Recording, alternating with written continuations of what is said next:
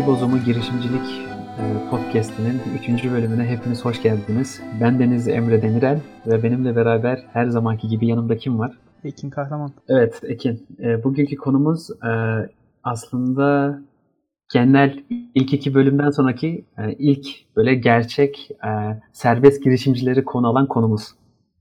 Anlatmak ister misin konumuzun ne olduğunu? Tabii anlatayım hemen. Bin sadık takipçi konumuz. Yaptığımız ürünleri alan, kullanan bin sadık kitleden evet. bahsetmek istiyoruz. Bu kitlenin e, girişimciliğe olan etkisi veya yaptığımız girişimlere etkisi artı tabii ufak tefek ekstra bilgilerimiz de var her zamanki gibi. Evet, e, aslında biz bu bin takipçi konusunu kendi kafamızdan uydurmadık. E, bu aslında böyle bir makale var değil mi? Hı hı, 2008 yılında yazılmış. Evet. O makalenin yazarı kimdi? Evet, Kevin Kelly. Aynen aynen aynen. Amca Şimdi yazmış. Evet. Bu amca e, bayağı New York Times'ta falan yazmış. Bayağı büyük bu dergilerde işte gazetelerde falan yazarlık yapmış. Bu makaleyi de 2008 yılında kaleme almış. E, asıl amacı e, bu geçimini sanattan sağlayan insanların e, geçinmelerini, para kazanmalarını, para kazanmalarını ve yaşamlarını idare ettirecekleri optimum noktayı bulmak aslında makaledeki ilk amaç.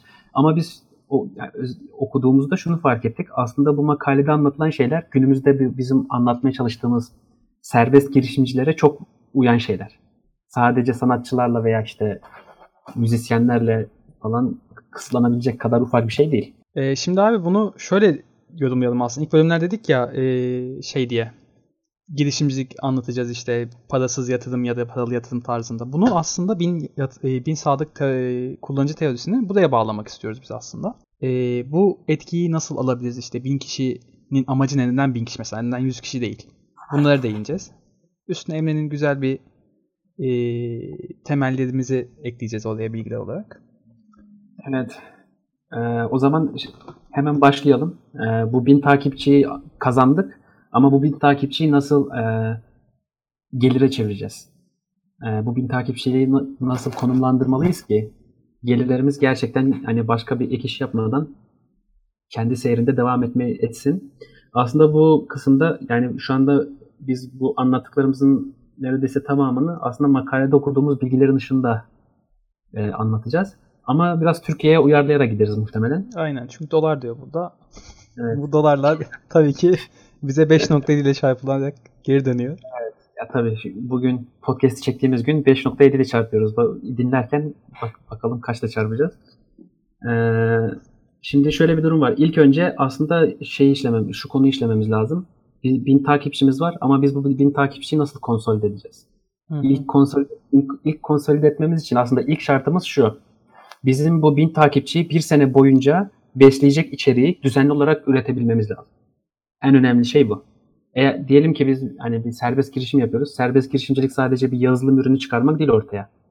Biz e, online ders eğitim veren bir e, yapıya da bürünebiliriz. İşte Udemy, Udemy var.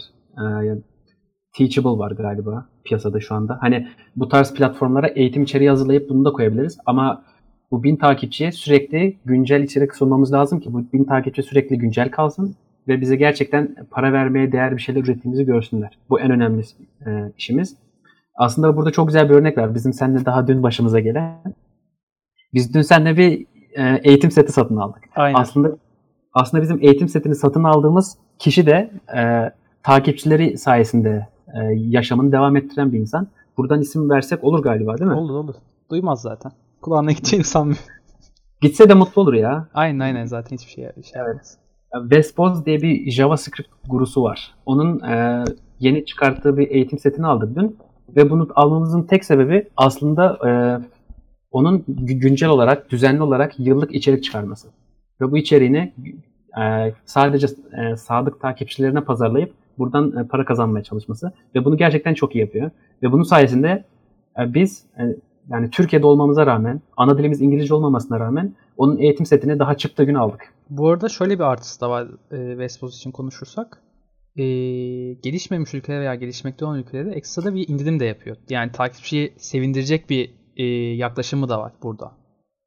İşte bunlar hep e, o bin takipçiyi mutlu etme taktikleri. Aynen yani bin takipçi dediğimiz aslında bin e, kötü körüne satın alan müşteri değil yani. Hani onları da bir yerde tatmin etmek gerekiyor değil mi Emre? E, tabii canım. Hani sonuçta bir kişiyi bir kere kandırırsın. Öyle bir durum söz konusu. Bir kere satarsın bir daha yok. Ee, o zaman e, hemen şeye geçelim. ikinci kısma geçelim. İşin matematiğini dökelim bir ortaya. En sevdiğim Ee, şöyle- bir durum söz konusu. Şimdi e, biz bin takipçiden bahsettik. Muhtemelen herkesin kafasında şu konu var. Bu bin takipçiyi nereden bulacağız? Yaptığımız işle nereden bulacağız? Ve bu bin takipçiyi bulsak bile bu bin takipçiyi nasıl paraya çevireceğiz? Ee, ilk önce maddi olarak bir anlatalım. O işin maddi kısmını anlatalım. Ee, şöyle düşünelim. Bir, bin takipçimiz var diyelim bizim. Bizim e, bu buradaki sadık müşterinin kast, müş, e, sadık müşteriden kastımız şu. E, aslında bu sadık müşteriler bizim yaptığımız her içeriği almak isteyen insanlar. Bizim e, müzik üretiyorsak çıkardığımız müzik setlerini gidip alanlar. Konser verdiğimizde işte 100 kilometre, 200 kilometre dinlemeden gelip konserimizde en, en ön safta olacak insanlar. Biz bunlardan bahsediyoruz. E, bu tarz insanlar bizim yaptığımız içeriği bekliyorlar ve bu ve biz içeriği ortaya koyduğumuz anda da alıyorlar. Biz bu insanlardan bahsediyoruz. Ama tabii tabii tabii ki de takipçi kitlen sadece bunlardan oluşacak diye bir durum yok. Şu anda bugünkü aslında odak noktamız sadece sadık olanlar. Ve aslında bizim amacımız bu bin e, takipçiden, sadık takipçiden, takipçinin her birinden 100'er TL para almak bir yılda. Hani eğer böyle yaparsak yıl her yıl 100 bin TL'lik bir e, gelirimiz olmuş oluyor. Brüt bir gelirimiz olmuş oluyor. İşte bunun ver- gelir vergisini düştüğümüzde, işte ufak tefek vergilerini düştüğümüzde hani orta halli bir yaşam sağlayacak bir gelir e- gelir elde edebiliyoruz bin takipçiden. Yani aylık, aylık baza vurursak hani vergileri falan düştüğümüzde tahminen 60 bin civarında bir para elimize geçecek. Şu an bir de yeni vergi gelir vergisi sistemi de geldi. Ona da atıfta bulunalım. E, 60 bin de işte 12 aya bölersek ay- aylık 5 bin liralık hani normal bir e, mühendisin şu anda başlangıç maaşını alabilecek seviyeye getiriyoruz aslında işi. Evet. e, şöyle de bir durum var. Aslında bu 100 TL'nin belirlenmesinin sebebi de şu. 100 TL olmak zorunda değil aslında. 100 TL'yi örnek olarak veriyoruz. Niye örnek olarak veriyoruz? Çünkü aslında bizim hedefleme, hedeflememiz gereken e, bir kişiden alacağımız e, ücret e, o kişinin bir günlük geliri ol, ne aslında eşit gibi düşünebiliriz. Yani benim hedef kitlemdeki insanların günlük geliri 100 TL gibi düşünüyorum ben. Ve onların bir günlük gelirlerinin bana yani bir günlük gelirlerini bana bir yıl içerisinde harcamalarını öngördüğüm için 100 TL. Hı hı. Eğer ben eğer ben e, farklı bir meslek dalındaysam e, daha diyelim üst kademe ve daha, gelir düzeyi daha yüksek insanlara hitap ediyorsam bu diyelim ki 200, 200 TL'dir kişinin günlük geliri. 200 TL'lik günlük geliri olan kişilere hedefliyorsam aslında benim 1000 takipçiye de ihtiyacım yok. 500 takipçi de işimi görüyor. Aynı mantıkta. Bu tamamen aslında bizim şirketimizi veya kendimizi yaptığımız, verdiğimiz servisleri konumlandırdığımız yere göre e, değişkenlik gösteriyor. Bu tamamen herkesin oturup e, hani hedef kitlesini e, belirleyip ona göre planlaması gereken bir şey. E, burada aslında e, ortaya koymamız gereken şöyle bir durum var.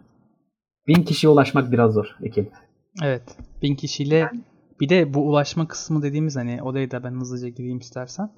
Ee, böyle hani ayda bir mail attığımız insanlar değil ya da maille bilgilendirdiğimiz insanlar değil. Bir, direkt iletişim kurabileceğiniz kişisel bir kitle olma, olması gerekiyor.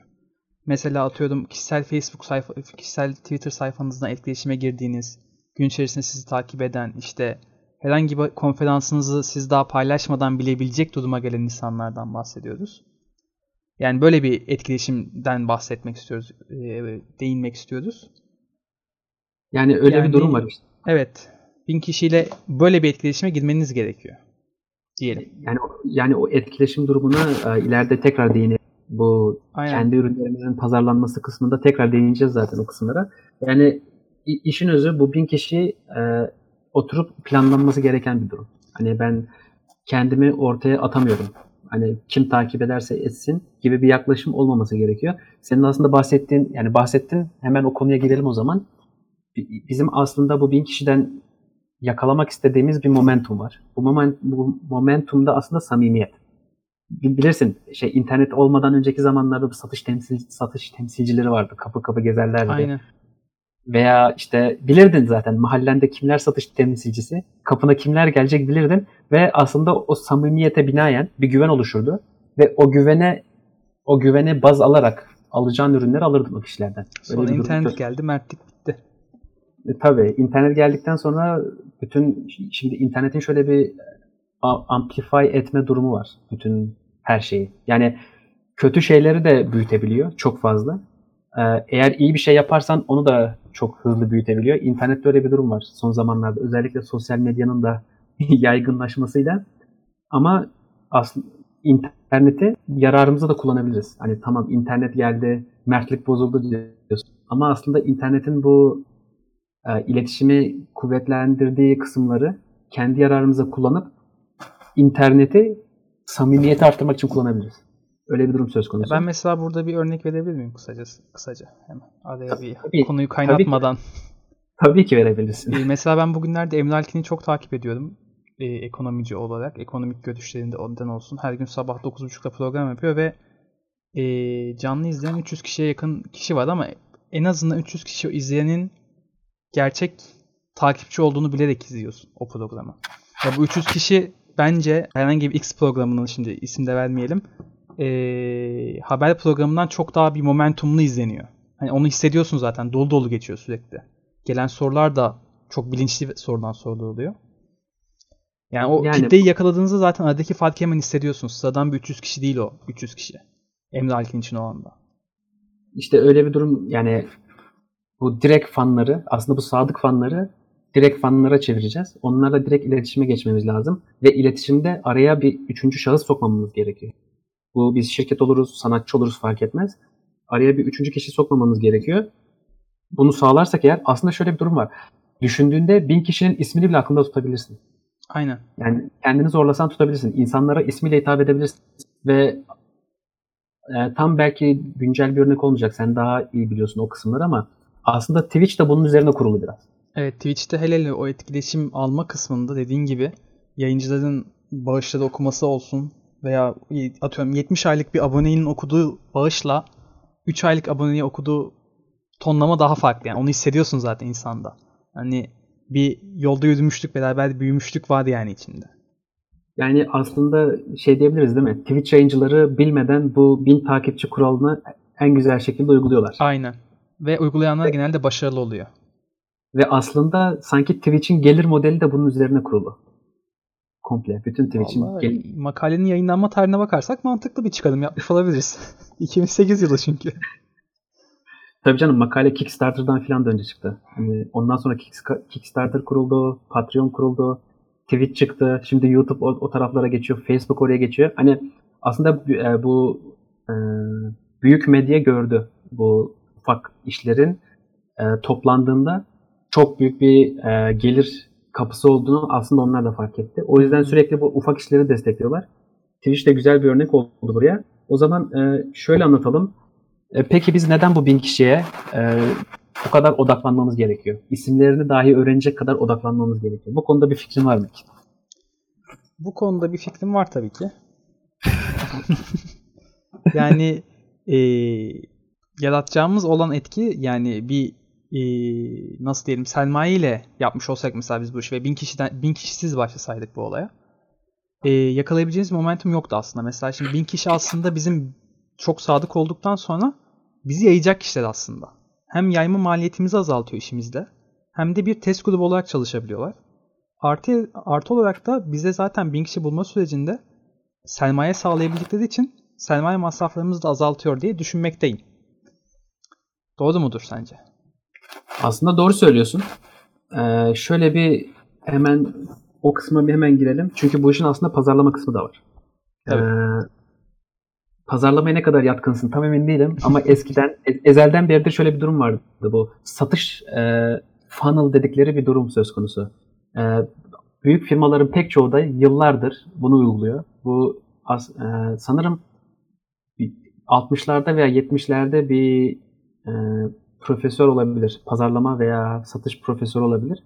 Bu, profe- bu profesörün oluşturduğu bir sistem. E, bir huni şeklinde düşünebilir, düşünebiliriz pazarlamayı veya satışı.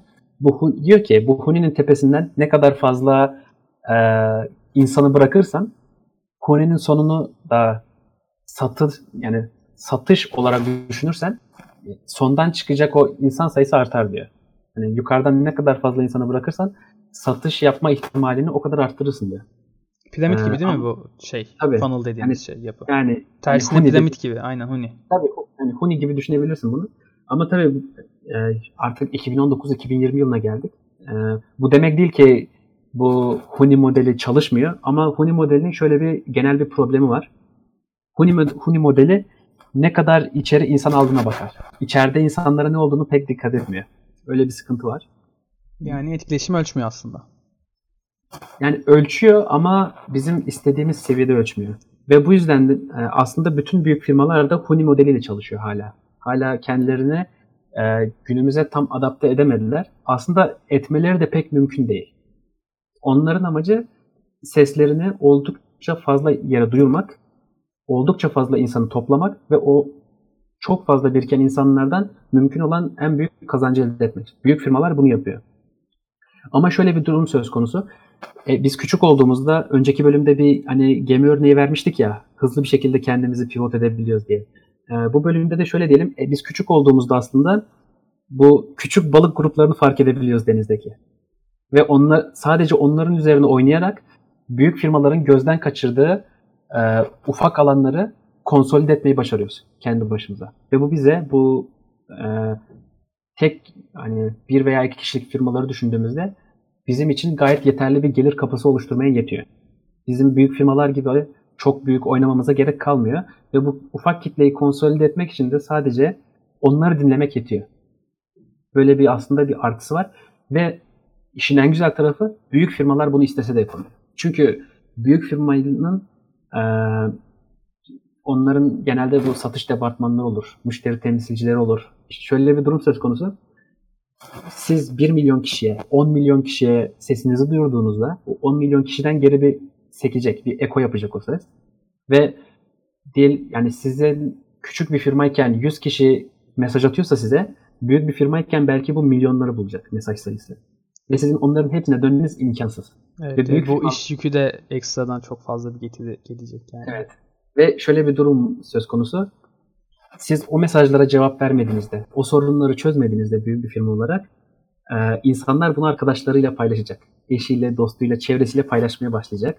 Ve yapılan bir araştırma var. O araştırmanın e, akademik ka- araştırmayı bulursak koyalım e, Tamam. notlara.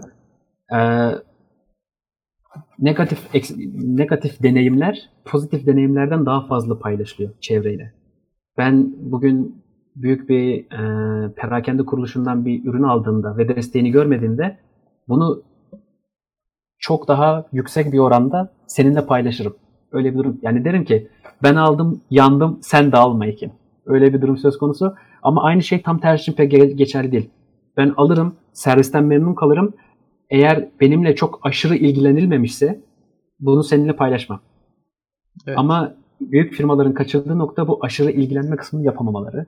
Ve aslında biz burada devreye girip e, o insanları e, besleyip bilgiyle veya kendi işte dikkatimizle onları besleyip e, onları yak- o kısmı yakalayabiliriz. Böyle bir e, artımız var. Ve bu kısımda bu işte Huni'den bahsetmiştik. E, artık geçtiğimiz son 3-5 yıldır e, flywheel modeli var. Bu flywheel dediğimiz şey aslında sen fizikten bilirsin. Bu kim icat etmişti? Sanırım bir Yunan icat ediyor. Bu ayaklı bir e, daire var. Çeviriyorsun. Hep dönmeye devam ediyor. Türkçe ismini bilmiyorum. Böyle sürekli dönmeye devam ediyor bu arkadaş. Ve sen ne kadar e, şiddet uygularsan bu arkadaşa momentum o kadar yükseliyor. Hmm. Çünkü çünkü şey sebebi var ya zaten hali hazırda dönüyor. Belli bir Aynen. enerjisi var. Yörüngesel sen- momentumunu koruyor. Evet sen artık o noktadan sonra az biraz bir basınç bile uygulasan senin eklediğin o az biraz bir basınç çok daha fazla etki etmeye başlıyor Hı hı. dönmesine. Biz bu işte bu flywheel etkisi dediğimiz bir e, model var artık pazarlamada. Yeni model değil mi? oluyor. Eski Biz- funnel modelinin gelişmiş modeli. Özür dilerim. Gibi Böyle gibi. yorumlayabilir miyiz yani? Aslında şöyle ikisini beraber de kullanabiliriz. Öyle bir şansımız var. İkisini birbirine bağlayıp kullanabiliriz. Ama aslında bizim şu anda hedeflediğimiz serbest ufak girişimciler olduğu için sadece flywheel'a yönelmek çok mantıklı. zaten ileriki bölümlerde sadece Flywheel için özel bir bölüm de yaparız. Bu Flywheel'ın işte peki bu bizim anlattığımız sisteme nasıl oturduğunu, oturduğundan bahsedeyim hemen. Olay da şöyle oluyor. Diyelim ki bizim elimizde bir e, Flywheel var. Koyduk kocaman bir daire. Biz sadık müşteri kazanmaya başladıkça bu e, daire dönmeye başlayacak. Çünkü sadık müşterilerimiz o yani içeride bir o ne dedin yörüngesel enerji mi demiştin? Momentum. Evet, yörüngesel momentum aslında o kazandığımız sadık müşteriler oluyor. Ve diyelim ki 5 müşterimiz var. Çok yavaş dönüyor. Ama şöyle güzel bir noktası var. 6. müşteriyi koyduğumuzda bir şeyi fark edeceğiz.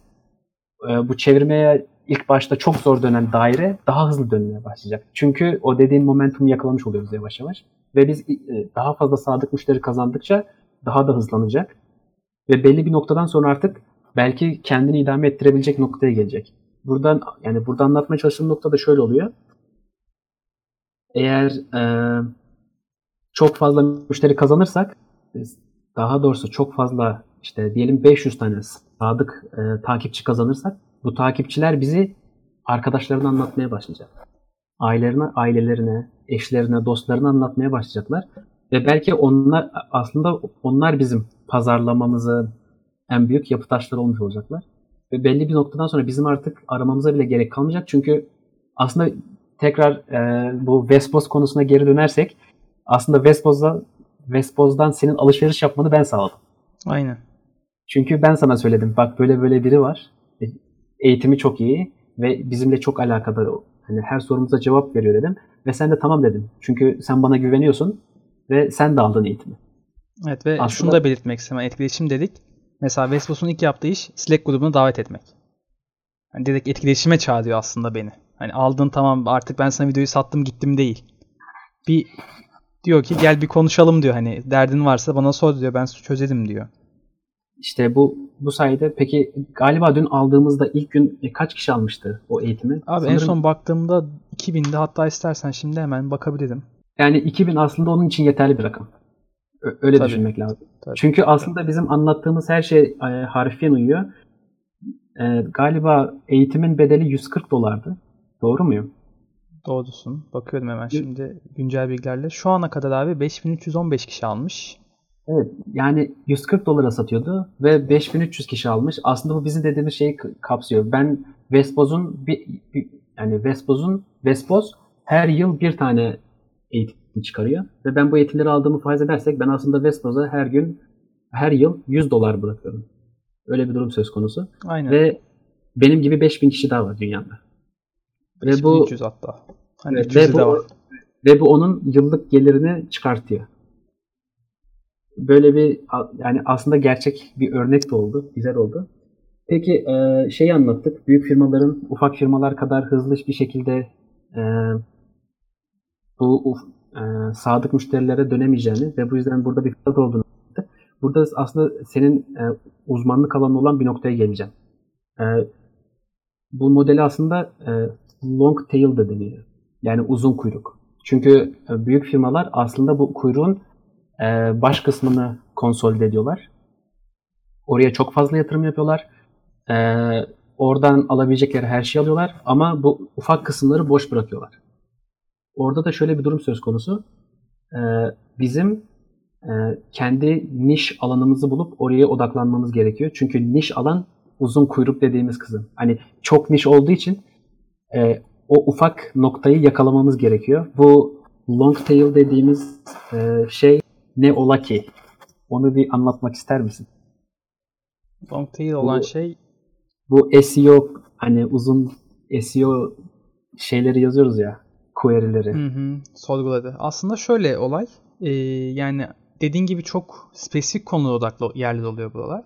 Ve spesifik konu spesifik konulara odaklı olduğu için de e, büyük yatırımcılar ya da büyük oyuncuların buraya bir yatırım yapması aslında çok da karlarına olan bir şey değil. Onlar da aslında kar elde etmek için yaşadıklarından dolayı da buraları bilerek boş bırakıyorlar. Tabi burada bazen mesela Google'un uyguladığı stratejiler var kendi içerisinde. E, her çalışanın tekrar startup kurabilecek bir şirket yapısını ilerletiyorlar. Bunu bilerek yapıyorlar aslında. Ee, şey yapmaya çalışıyorlar buradaki amaçla. Hani bıraktıkları büyük e, boş küçük boşlukları belki birisi çok büyüktür yani atlamışlardır ve bunu bir çalışan görebiliyorsa ve hani boş zamanlarında buna yönelik bir şirket yapabiliyorsa mesela Gmail öyle çıkmıştı galiba öyle hatırlıyorum. Hani bu küçük alan dediğimiz mesela Gmail hani. Daha ne kadar büyük alan olabilir aslında kendi içerisine baktığımızda ama ilk başlarda öyle gelmiyor çalışanlara veya şirketlere.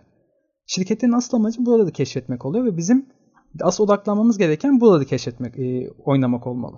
Çünkü büyük kelimede gidip daha büyük bir firmayla rekabet edebilecek bir iş gücümüz yok bizim. Yani büyük firma direkt bizim ekart edebilecek güçte. Bir Bunları de şöyle bir- oynamamız gerekiyor oyunu. Çok doğru söyledin. Ee, aslında bu söylediklerinden ayrı e, şey de anlatmamız gerekiyor. Belki bu anlattığımız şey 15 yıl önce doğru değildi ama şu anda doğru olmasının sebebi yine Google, Amazon, eBay gibi e, endüstri liderleri. Bu endüstri liderleri bildiğiniz gibi e, aslında potansiyel müşterileri ve içerik üret- üreticilerini bir yerde topluyorlar. Ve bunları bir şekilde e, yukarıdan aşağıya doğru sıralıyorlar. Ve geçtiğimiz e, birkaç yıl içinde, yani geçtiğimiz yıllarda bu dediğimiz büyük Google, Amazon gibi firmalar şunu fark etti. Büyük firmaların, yani tek bir büyük firmanın kazandığı belli bir e, alan var. Ve yüzlerce ufak firmanın kazandığı, para kazandığı ufak ufak nişler var piyasada. Ve Google veya Amazon şunu fark etti.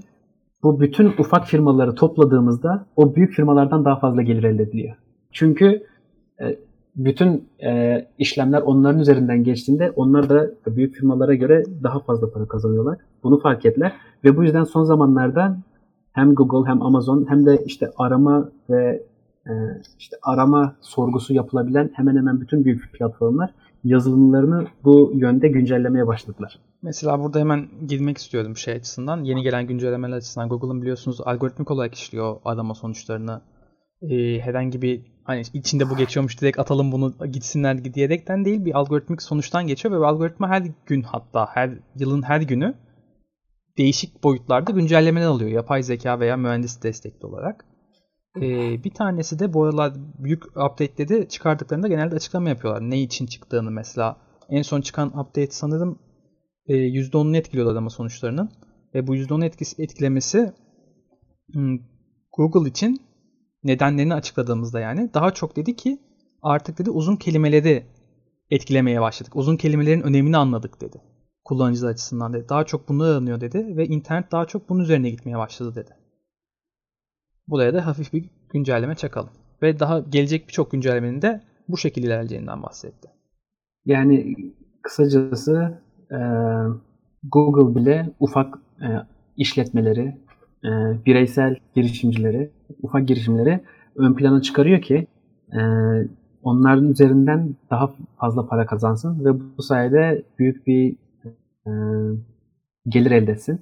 Ve bu ya bu Google'ın işine yaradığı kadar bizim de işimize. Çünkü bizim ama biz e, büyük firmalarla veya be- benim bir yazılım firmam olduğunu ben gidip de Atlassian'la veya Salesforce'la kapışamam.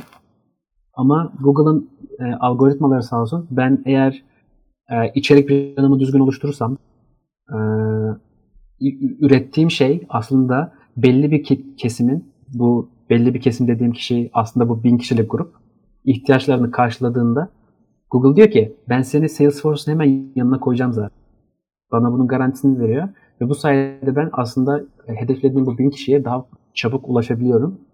Bunun da güzel bir aslında e, ne, ne diyelim matematiği var. E, makaledeki matematik biraz yanlış geldi bana. Çünkü e, bütün herkesin İngilizce bildiğini varsayan bir matematik var. Ama bunu kendimize de uyarlayabiliriz. Şöyle düşünebiliriz. Şimdi şey diyebilirsiniz. Yani ben tamam çok ufak bir e, çok böyle aşırı özel bir alana odaklanmak istiyorum. Bin kişi olduğuna da inanmıyorum. Ama internet ortaya çıktığından beri bize kanıtladığı tek bir şey var. Eğer bir yerde bir oluşum varsa oluşumun içine insanlar geliyor. Hani buna Türkiye'den en büyük örnek sanırım Ekşi Sözlük. Teknoloji konusunda donanim haberine örnek verelim. Tabii bunlar bu dediklerim büyük örnekler. Ama bunları küçük çapta oluşumlar yani küçük çapta oluşumlar da var. Türkiye'de internet üzerinde örnek verirsek ve bu gel bu başarılamayacak bir şey değil bin kişi bulmak. Şöyle örnek verelim. Türkiye kaç kişi? Yet- 80 milyon sanırım. 80 milyonluk Türkiye'de yani her 10 bin kişiden bir kişi bile sizin eee, ilgi alanınız olan konuyla alakadarsa ve siz bir şekilde içeriğinizi Türkiye'ye yayabilirseniz o kişileri yakalayabiliyorsunuz. Ve o kişiler aslında sizin e, bu bin kişiye ulaşmak için e, itici gücünüz olabilir. Bu arada Türkçe de e, az bilinen bir dil değil yani. Hani, hani tam Avrupa tarafında bilinmiyor ama Asya'ya doğru gittikçe Doğru, yakın doğru. konuşan Yani- diller de var yani biz aslında. Yani dediğim gibi her yani her 100 bin kişide bir kişi bizim istediğimiz alanla ilgili olsa her 1 milyon kişide 10 kişi oluyor. 80 milyonda 800 kişi. Yani Yeter. Bebekleri de çıkarırsak birazcık matematik şaşıyor ama çıkarmıyoruz bebekleri. Bebekler de sizin ya. ilgi alanınızda. Yani- evet çok kaba bir hesapla aslında çok e, özel bir alana bile girsek 800, 800 kişi bulabildiğimizi fark ediyoruz. Bu da bizim e, işletmemiz için gayet yeterli bir rakam. E, örnek peki bu 1000 kişiyi yakaladık diyelim. E, bu arkadaşları artık e, içeriklerimizle besliyoruz ve bu içeriklerden bu arkadaşlardan para kazanıyoruz. Bizim gelirimiz yine e, bu 1000 kişiden kazandığımızdan daha fazla olacak. Çünkü bin tane sadık müşterimiz varken bizim aslında tam sadık olmayan ama işte zaman zaman bizden alışveriş yapan veya bizi bir şekilde pasif olarak takip eden insanlar da var. Ee, ve bu insanların çoğu bu sadık kitle sayesinde geliyor bize. Ve bizim gelirlerimiz aslında bin tane sadık müşteri bizim garanti gelirimiz. Ve bu bin kişinin üzerine diyelim 500 tane bizim veya 700-800 tane çok da sadık olmayan, zaman zaman bizden alışveriş yapan ve yaşam boyunca bizden alabilecek bu yaşam boyu değer diye bir metrik var ya satışçılarda.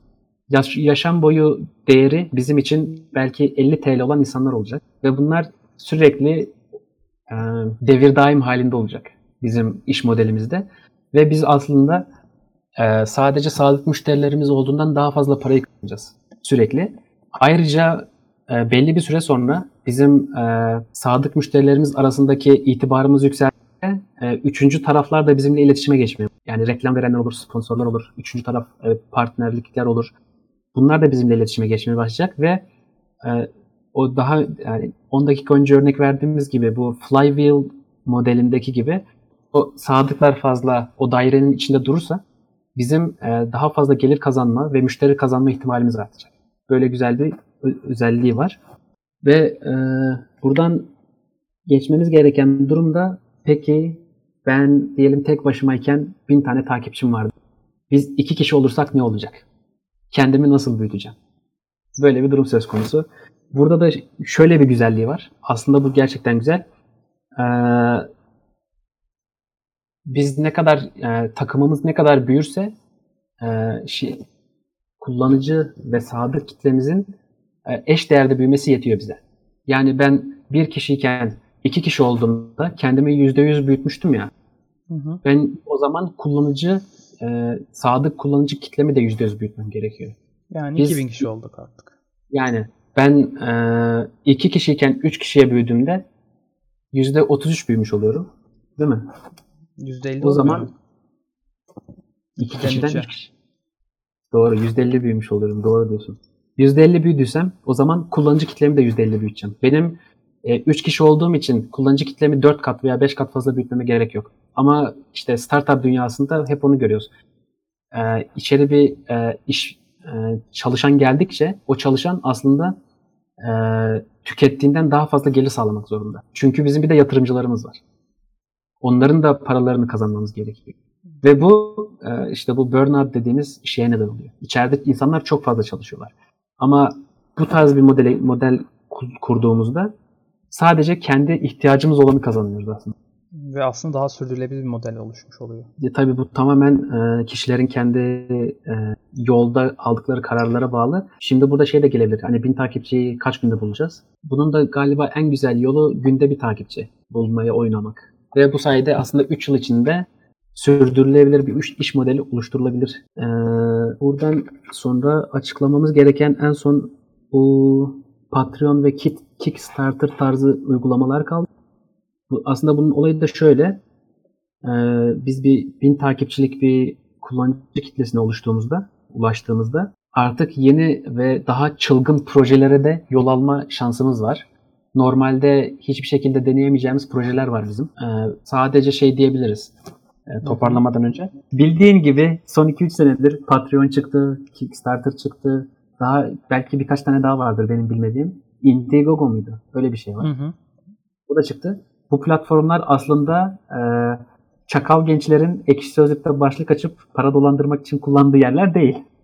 Ne kadar öyle kullanılsa da daha farklı bir amaçları Bu var. arada Amaçları- ufak bir detay vermek istiyorum özür dileyerek.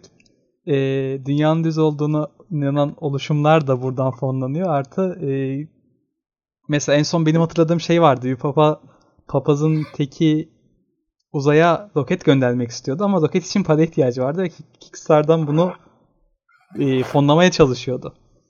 Maksadı şeydi işte rokete kamera takıp dünyanın düz olduğunun fotoğrafını çekecekmiş. Çünkü NASA'dan geçen bütün fotoğraflar yuvarlaştırılıyor, yuvarlaklaştırılıyormuş. Şeklinde Tabii. bir görüşümüz de vardı. Al- kolay gelsin diyelim amcaya. Konumuza dönelim. Şimdi şöyle bir durum söz konusu. Biz diye- ta- diyelim ki gerçekten çalıştık. Ee, ufak şirketimizi kurduk ve gerçekten bu bin takipçiye de ulaştık ve bin takipçimizle gerçekten çok sıkı fıkıyız.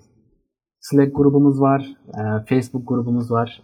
Verdikleri sorulara cevap veriyoruz. Güncellemelerimizi onlarla paylaşıyoruz. Dertlerini dinliyoruz. Biz derdimizi anlatıyoruz. bazen. Böyle güzel bir sıcak bir aile ortamı oluşturduk. Ben bir daha bölebilir miyim abi? Affedersin ama. Ee, Bir daha tabii. Mesela Twitch yayın dediğimizde de aklıma gelmişti. Ee, Mitre'ini biliyor musun? Twitch'te bayağı iyi bir yayıncı. Bu e, sağa sola ateş edip para kazanan arkadaş mı? Aynen aynen. Beleş para kazanan arkadaşlardan. Oturduğu yerden para kazanıyorlar değil mi? Aynen. Şimdi şöyle onun da mesela hani takipçi etkileşimden bahsettiğimizde değinsem daha güzel olurdu aslında ama şimdi yeni aklıma geldi. Ee, abone oyunları diye bir şey yapıyordu abi. Abone olanları ayrıca bir çekiliş yapıyordu o an aktif olarak Discord'dan çekiyordu abone olanlar arasından. 4 kişilik ekip kuruluyor PUBG'de biliyorsundur. 3 kişi yanına alıyordu. Aboneliğiyle oyun oynuyordu. Pazar günleri mesela. Bir pazar bunu yapıyordu. Sadece yayın bunun üzerine kuruluydu yani. Ve buradan gerçekten de bu bin kişilik e, sadık takipçi teorisinin gerçekten de kullanmış olduğunu görebiliriz yani. Bayağı bir etkileşim yapıyorlardı. Hatta bir ara bıraktı neden bıraktın diye tepki yedi. Böyle bir durum Tabii. da oldu. Çünkü şöyle bir durum var. Belli bir süre sonra takipçileriniz sizi sizden daha fazla takip etmeye mi başlıyor diye. Aynen çok Çünkü- doğru. Çok doğru. Çünkü aranızdaki o samimiyet oluştukça aslında arkadaş gibi oluyorsunuz belli bir noktadan sonra. Ve o insanlar aslında size para vermelerinin sebebi sizin gerçekten yaptığınız işi desteklemek oluyor. Öyle güzel bir noktası var. Bu kimi zaman hatta açık kaynak işleri bile fonlayabiliyor. Yani kişi gidip benim böyle bir projem var. Diyelim ki e, kitap yazma projesi. Ben bir kitap yazmak istiyorum ama büyük kitap şirketlerine ne para ödemek istiyorum ne de kitabımı parayla satmak istiyorum diyebiliyor. Ve bu bin kişiye döndü yani Kickstarter'dan bir proje oluşturup ben bu Kickstarter'da 100 bin dolar topladığımda veya Türkiye şartlarında 100 bin TL topladığımda ben bir yıllık gelirimi sağlamış oluyorum. Ve bu kitabı yazacak zamanı aslında siz bana hediye etmişsiniz gibi bir çıkarımla e, destek bekliyor. Ve bu bin kişi gerçekten e, bu kitap çıksın diye veya bekledikleri bir kitabın ikincisi çıksın diye veya sadece o yazarı desteklemek için bu e, kişiyi fonluyorlar ve işin sonunda gerçekten ortaya ücretsiz bir şey çıkıyor. Hani fonlayanlar mutlular yaptıkları işten ve fonlamasalar bile diğer insanlar bu içeriğe ücretsiz ulaşabilir. Böyle güzel yanları da var yani. Ben yine bölerek bir hafif bir ara daha verebilir miyim sana?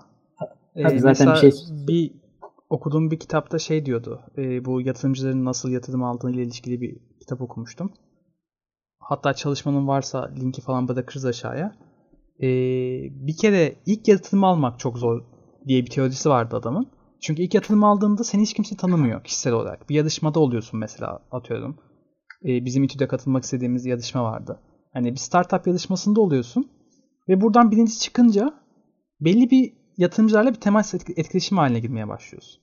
Bu etkileşim sayesinde de ikinci yatırımı almak için hiçbir yarışmaya katılmana gerek kalmayabiliyor. Yani iyi bir girişimciysen ve iyi bir izlenim bıraktıysan. Yani güvenini kazandığında aslında ikinci, üçüncü, dördüncü, beşinci çalışmanda çok daha rahat fon toplayabiliyorsun. Çünkü artık insanlar sana güvenmeye başlıyor.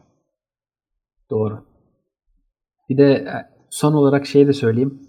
Ondan sonra senin senden e, çok dağınık anlattım çünkü farkındayım. Senden bu benim dağınık dağınık anlattığım şeyleri güzelce toparlamanı rica edeceğim. Tabii en son bu en son bir örnek vereceğim.